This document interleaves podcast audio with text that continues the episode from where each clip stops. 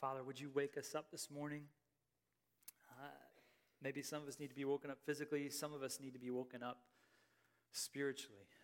Um, as we look at these passages in your word and we see uh, internal fighting between your people, God, help us understand how it relates to us today as the church and the body of Christ.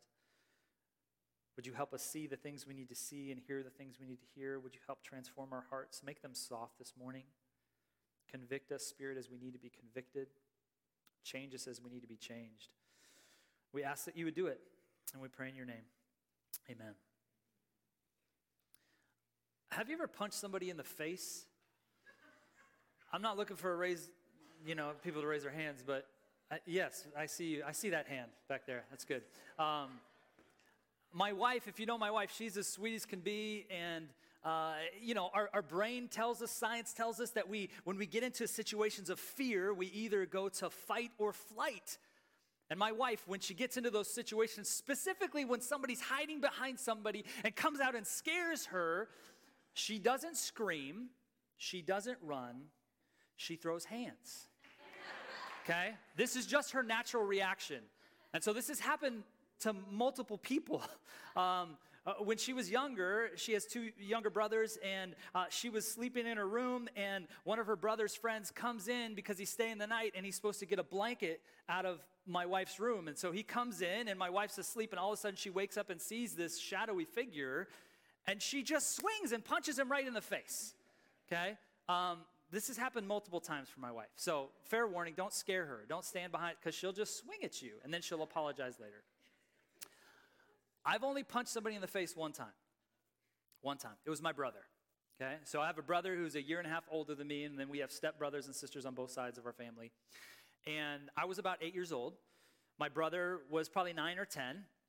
And at the time, for whatever reason, my brother really wanted to annoy me.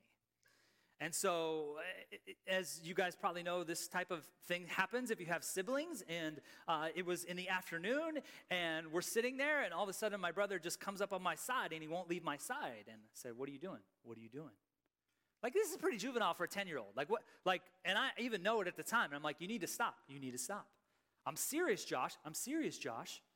And it was annoying me so much, and I was kind of having a bad day, and he saw it, and so that just fueled the fire for him to do it more. So I physically remove myself. I remember going out into the front yard. I'm like, Josh, you need to leave me alone. Josh, you need to leave me alone. Right? I go out the front door and I'm in kind of our grass area. I said, Josh, this is the last time I'm warning you. Don't do this. Josh, this is the last time I'm warning you. Before he even got don't do this out of his mouth, I grabbed him, threw him down on the ground, pinned him, straddled him, and just pop, popped him in the nose. Blood everywhere. He's crying. I'm crying because I feel bad that I did it. And then we went in. The best part of the whole story is that we went in and told our parents what happened, and we both got punished because I should have gotten punished for what I did, but my brother got punished, and he kept saying, I already got punished. I got hit in the nose. I'm already, like, why am I getting punished as well? Have you ever been sideways with somebody, specifically in your family? Man, sometimes these intense rivalries with our brothers and sisters are, are maybe like I've never punched anybody else in the face because I really haven't felt freedom to do that, but I'll do it to my brother right? And sometimes we get into these situations with our family that um, they almost become enemies all of a sudden. And we should be closer to them than anyone else. There's a civil, uh, sibling rivalry that is uh, pretty well known uh, about 100 years ago. There's these two brothers, Adolf and, uh, and Rudolph. Is his name Rudolph? That can't be right. it is right. That's his name. Um, sorry uh, the Dassler brothers. This is in the 1920s in Germany. And they start a shoe company together as brothers. And it's growing pretty well, but it really takes off in 1936 because the Olympics were held in Berlin and Jesse Owens for America won the gold medal and he wore their shoes. So their business starts to explode. Well, about four years later, they start getting into some major conflict. We don't know all the reasons why, but they separate and they go certain different ways. And they built factories of two different shoe manufacturers right across the river from one another in the same city. And the older brother, he named his company Adidas. The younger brother named his company Puma. And so that's where we get. These are two brothers that should be together. They should be working together, but they had so many conflicts, so many problems. They split ways. And it was said, even at that time, if somebody from Puma started dating somebody from Adidas and married them, they would be fired, and vice versa.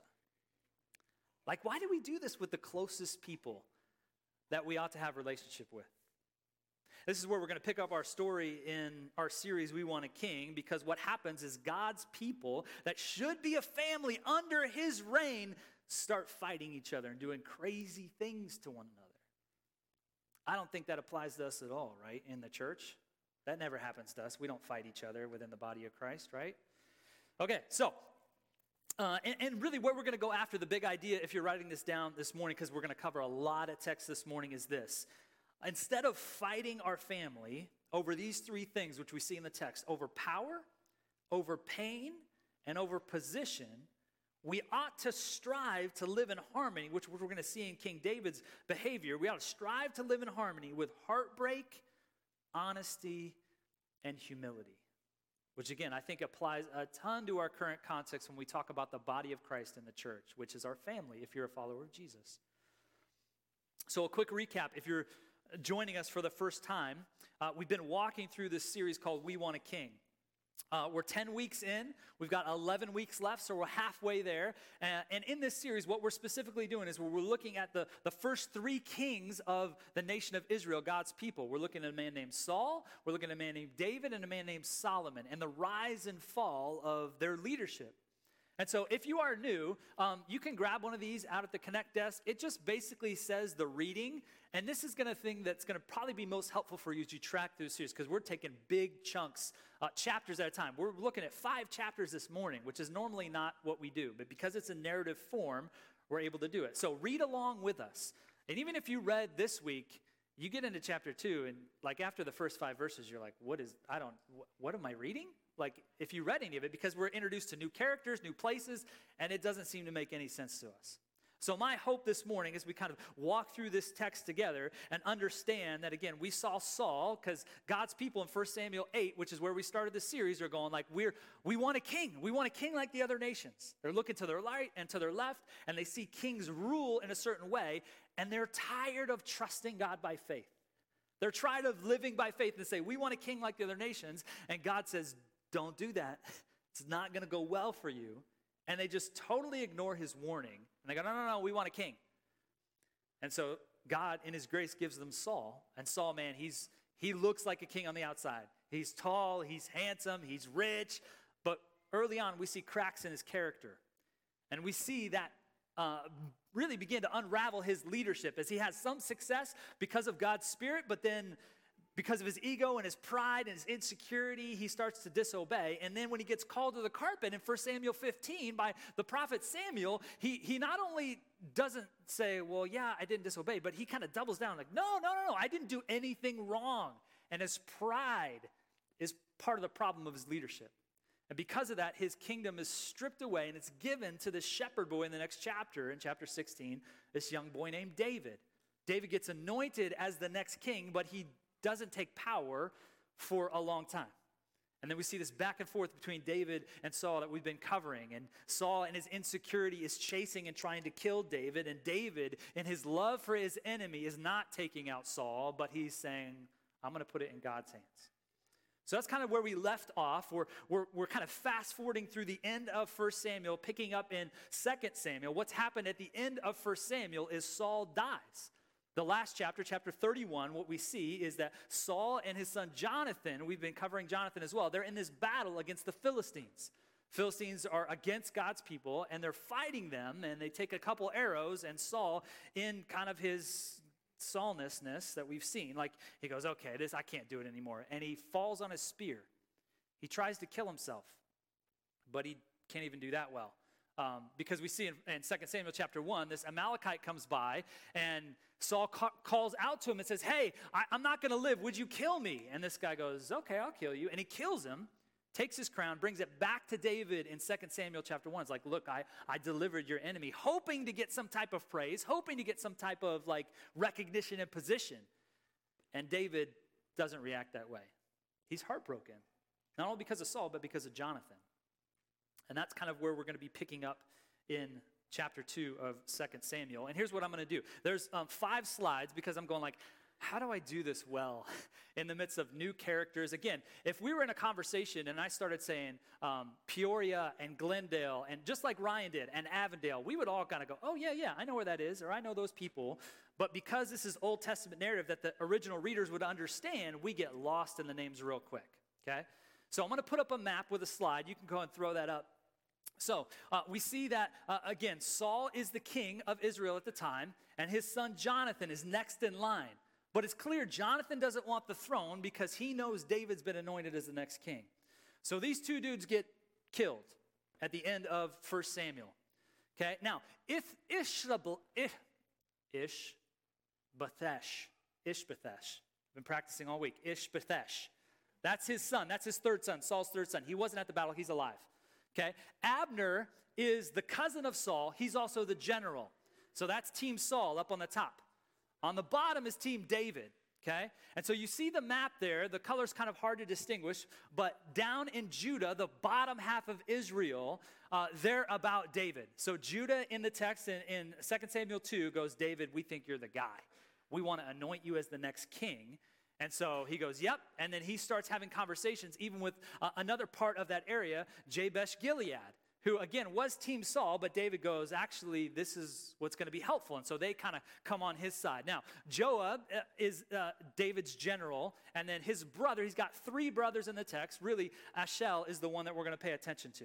Okay? So these are the characters of what's going to be happening in the next several chapters as we move along the text. And what I want to do is I want to explain the story, and then we'll kind of go back in and we'll sit in sections of chapter 2, chapter 3, and chapter 4.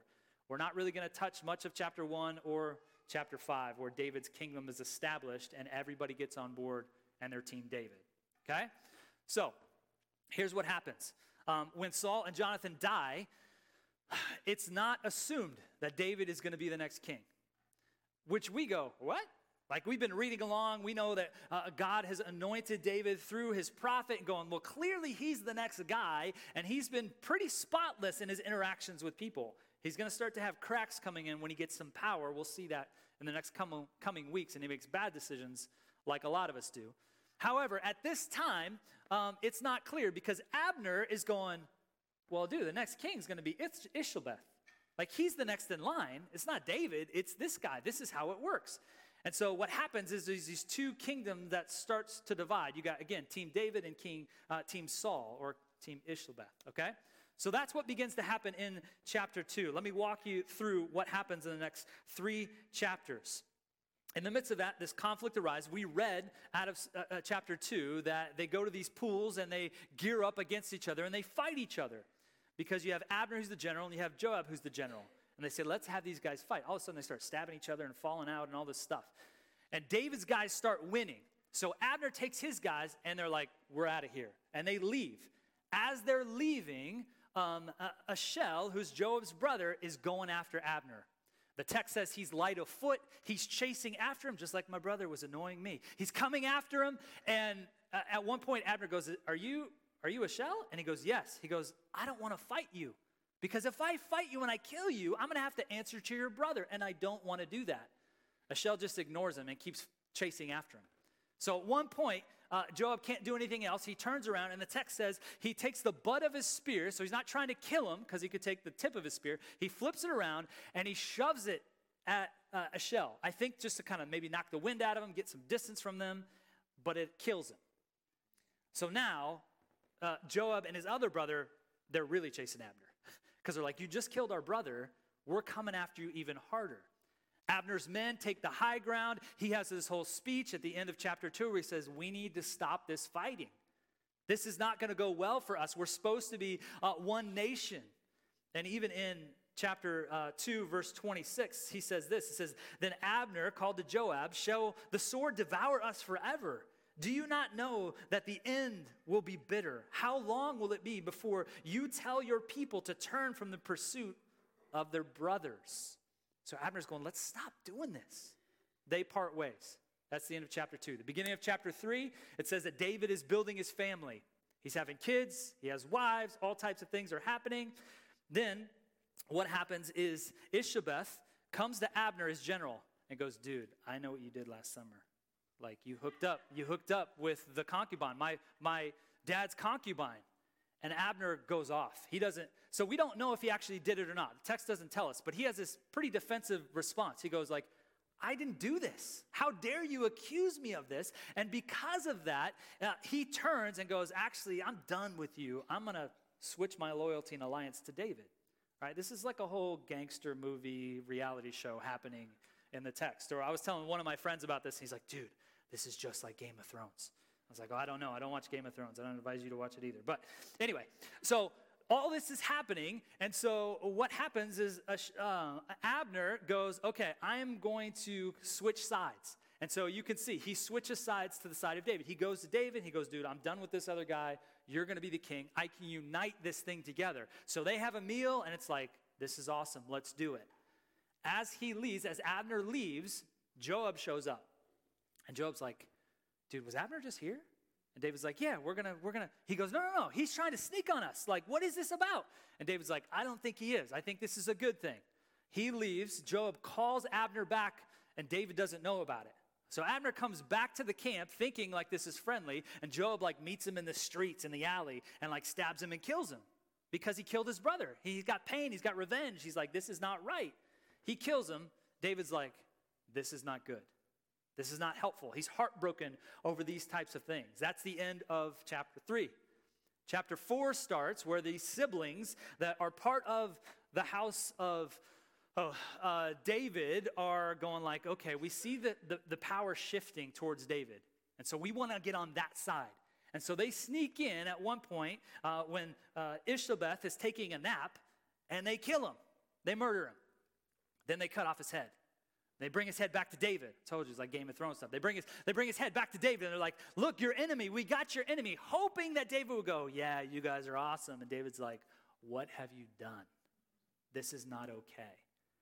And he basically sends them off to be executed, these two brothers. Chapter 5 starts, and because of all that, and David's reaction, um, his whole line is beginning to be established that he's going to be the king over Judah and Israel completely. That's where the text goes. So let's rewind and go like, okay, why is there this internal fighting? Where is it coming from and how does it relate to us today? Three ways that we see this show up. Um, the first is power. The first is power. There's internal uh, family fighting because, again, there's power that can be grabbed. The, the, king, the kingdom is not yet decided yet. And so Saul's team is like, no, we want to have the power. David's team is like, no, we want to have the power. And again, we see it in the text. If you have a Bible, look down at 2 Samuel chapter 2, starting at verse 12. Let's read it again. It says, Abner, the son of Ner, and the sons of Ishboseth, son of Saul, went out from Mahanaim to Gibeon.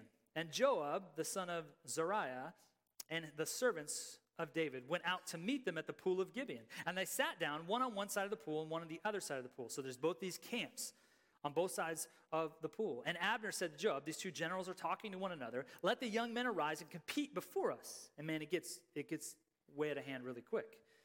And Joab said, let, let them arise. Verse 15. Then they arose and they passed over by number 12 from Benjamin of Ishboseth, son of Saul, and 12 of the servants of David. And each caught his opponent by the head and thrust the sword into his opponent's side, and they fell down together. Therefore, the place was called Helkath Hazzaim, which literally means the field of the hostilities. That's what that word means in the original language. Uh, which is at Gibeon, verse 17. And the battle was very fierce that day, and Abner and the men of Israel were beaten before the servants of David. So, what does it have to do with power? Right? They're both trying to control power. And again, in the context of what we're talking about, if you've made a decision for Jesus, if you follow him, you've bent your knee to him, and you're saying, I am a Christian, you've been adopted into the family of God called the church. You now have a new family. And what happens in this story is that these men get caught grabbing each other and stabbing each other in the side, and they both fall down. And don't we do that in the body of Christ all the time? We don't stab each other with daggers or swords, but we get on social media and we've got this camp that wants to hold this power and this position and this idea, and then they're shooting arrows at this camp over here, and they're both Christian. They both follow Jesus. But what happens is we get into these spaces where we're not face to face and we start typing with our thumbs or we type on our keyboards and we're shooting daggers at one another, saying horrible things about one another. Because, man, we don't want to lose this power over this issue that seems so important at the time. I don't know if you've seen that. Maybe it's just me. But it seems like this happens all the time. I had a guy that discipled me when I was in college, and it was in the context of a sports ministry. And I remember we were sitting down meeting one time, and we were watching basketball practice. And at one point during the basketball practice, he pointed out one of the guys on the team who was a Christian, but really had different doctrinal views than him. And at one point, as we're talking, and he's pointing at this guy, he goes, Dude, this guy, like, I can't, like, can you believe he said this or he said that? And then I was like, oh, I, di- I didn't know that. And then, like 10 seconds later, he goes, that was totally wrong. Like, there's no way I should have said that. This guy's my brother in Christ. Like, I shouldn't be saying that about him. That's not fair to him. He's not here to defend himself. That's not fair anyway. Like, wh- why am I doing that? I'm, I'm really sorry I said that, man. And that really stuck with me. This idea that we can have different opinions on theological issues, but if we're all under the blood of Christ, we need to love each other. And we just don't seem to be doing that that often because we're trying to hold power or we're worried about our power getting eroded in these certain spaces and kind of these cul de sacs of our own views in social media. We're after power. The second thing we see in our story in this internal uh, family of fighting is not only power, but we don't know what to do with our pain. All right, we see this in 2 Samuel chapter 3 verses 26 and 27 it says when Joab came out of David's presence he sent messengers after Abner and they brought him back from the cistern of Sirah but David did not know about it but when Abner returned to Hebron Joab took him aside into the midst of the gate to speak with him privately and there struck him in the stomach so that he died for the blood of Asahel his brother Joab doesn't know what to do with his pain the only thing he thinks is accurate is to get revenge on this guy. And so he plays that out. He does that to Abner, his brother. Not a physical brother, but a brother under uh, the scope of God's people.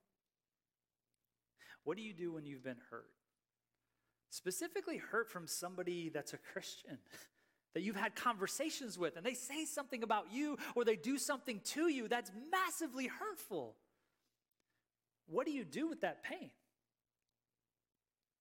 You know, our, our family situation, um, my, my wife's family, we're kind of all huddled in this cul de sac. Um, my wife's uh, f- uh, parents live behind us. Our, our, uh, the corners of our fences touch, and there's a gate that you can go back and forth. And then uh, she has two younger brothers. The middle brother lives right next to us, and then the younger brother lives next to him. And so it's the birth order, right? It's a good thing. People always go, Is that a good thing? It's a good thing. We love it. We love our family. Um, and the two brothers have uh, uh, three girls in between the two houses. They've got a six year old daughter, a four year old daughter, and a two year old daughter. Uh, so my wife, being the greatest auntie ever like has toys. Our kids are all grown up. We don't use little toys but she goes to the dollar store and she fills up this basket with toys. And they're all types of toys for her little nieces to play with when they come in as a, as a form of hospitality so we have these you know little figurines that they play with. We've got coloring books. We've got this little xylophone that they can hit that, that makes music and stuff like that. And so they love it. But these are all like dollar store toys. So you, they break all the time when they get played with and so we have the option, like, to just go, well, they're kind of broken, but just leave them in there. That's fine. We'll just leave. We could just ignore it and be like, ah, it's not that big a deal. Or we can dispose of them properly and then put new toys in the basket. Do you know how to dispose of your pain properly? When you get hurt by somebody, what do you do with it? Do you ignore it? Do you kind of sweep it under the rug and pretend like it doesn't really happen? It's not that big a deal?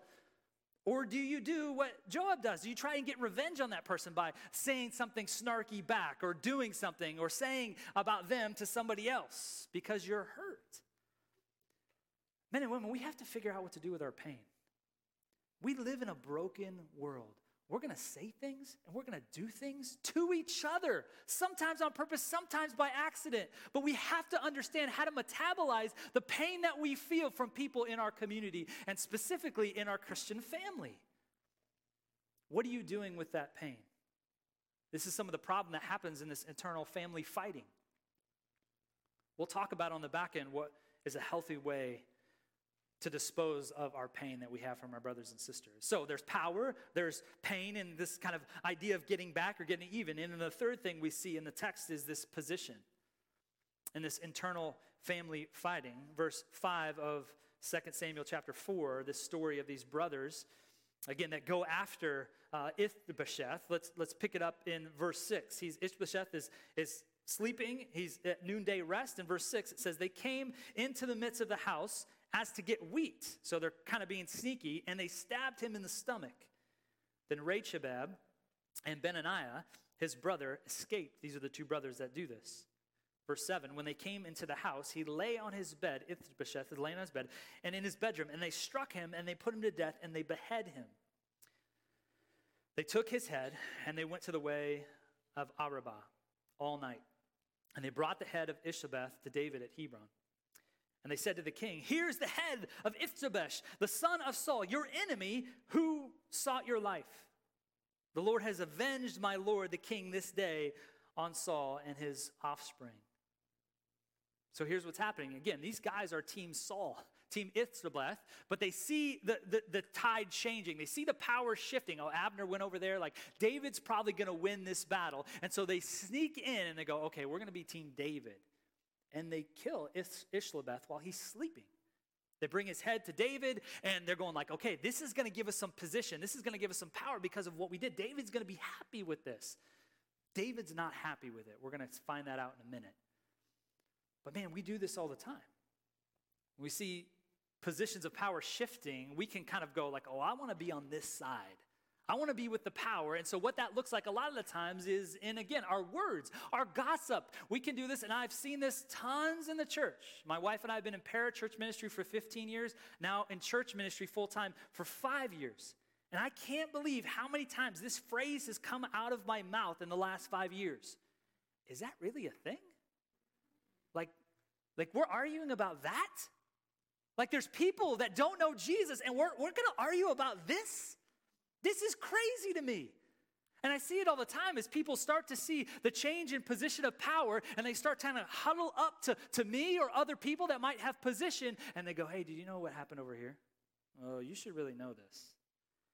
And it feels like they're doing it to get some type of position from me or position from other elders or position from other leaders. And they're gossiping and they're saying things that they wouldn't say in front of the other person. They're doing harmful things to the other person so that they can get some type of position. And it's terrible to do.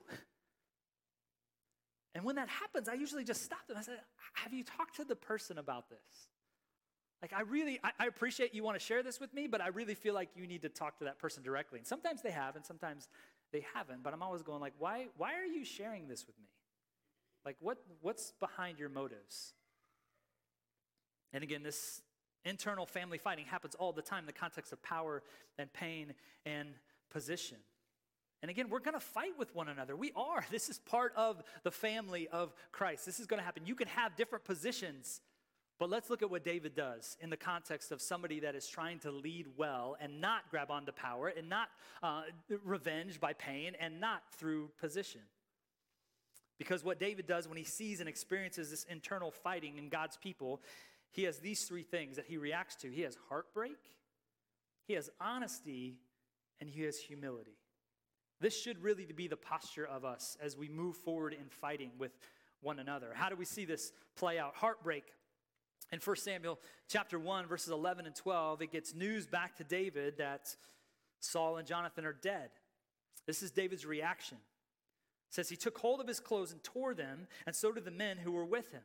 And they mourned and wept and fasted until evening, and for Saul and for Jonathan and his son, for the people of the Lord and for the house of Israel, because they had fallen by the sword.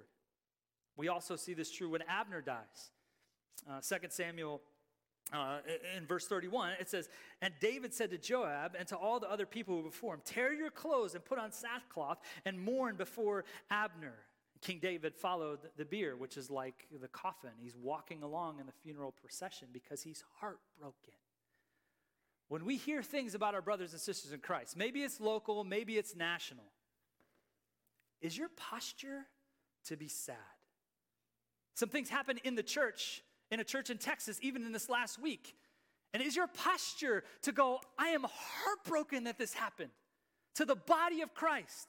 When I scroll through my YouTube feed, everybody goes, Well, let me tell you what I think about what happened, and let me tell you what I think about what happened. And they're giving commentary on what's happened, and they're not even associated with the people.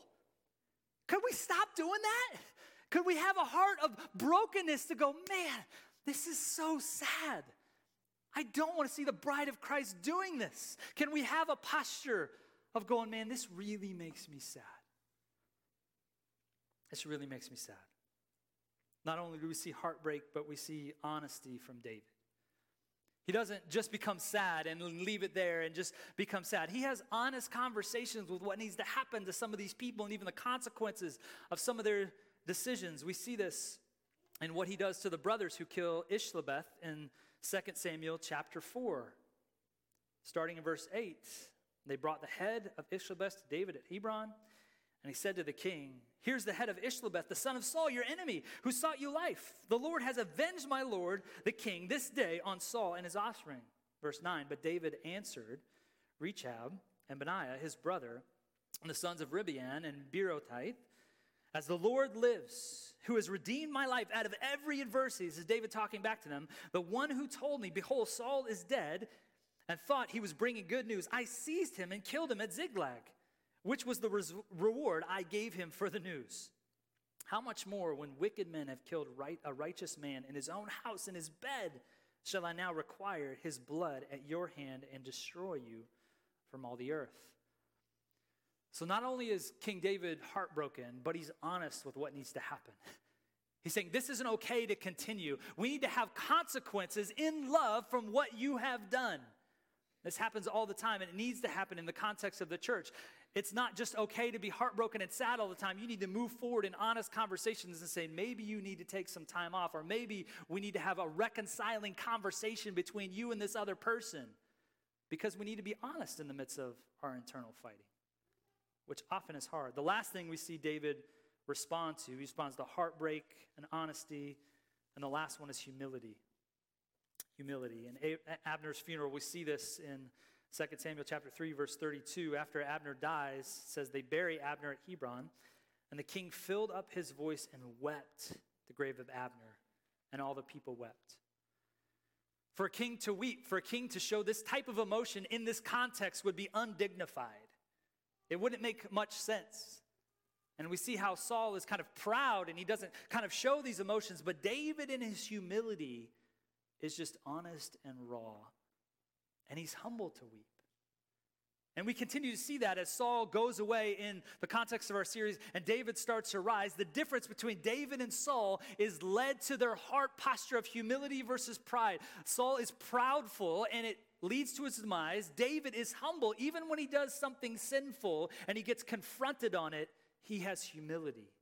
He's broken. He weeps before the Lord. Saul doesn't do that, he does the opposite, he justifies himself.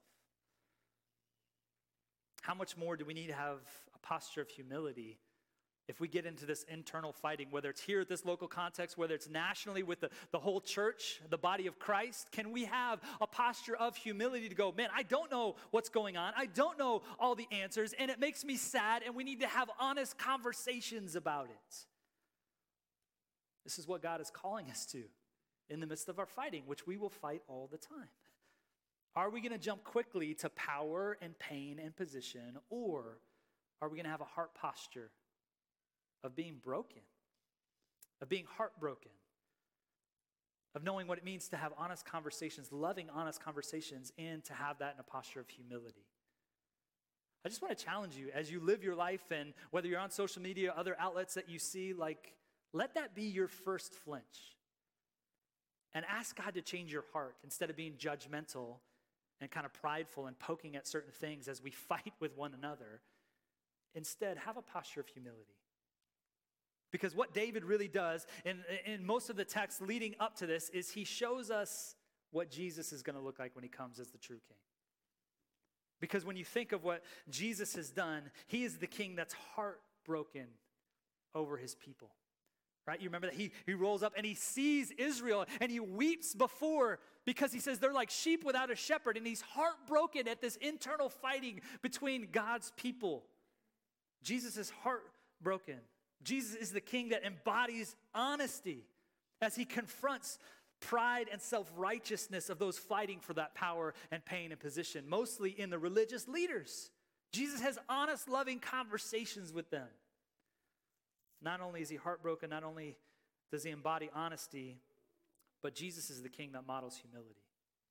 Right? We see it in Philippians chapter 2 that tells us that Jesus didn't grasp for power, but what did he do? He empties himself, taking on the form of a servant, even towards death.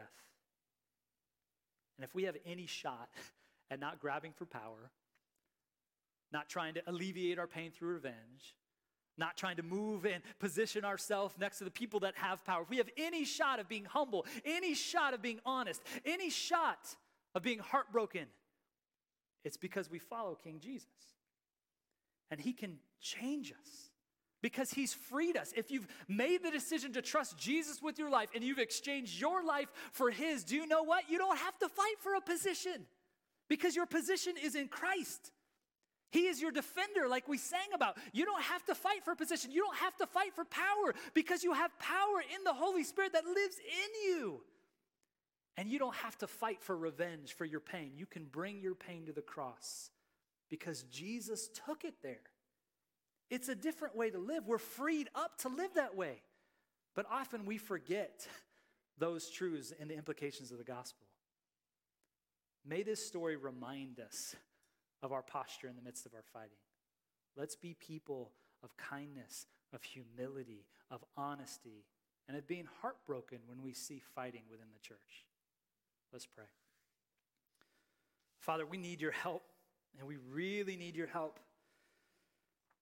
God, as we hurt one another, we need forgiveness. We need honesty to apologize to one another. God, we need your help to not be prideful and try and get revenge with our pain and our hurt. And God, we need your help to not move to position, but to know our position is in you. Would you help us this morning with that? God, we ask that you would do it. We pray in your name. Amen.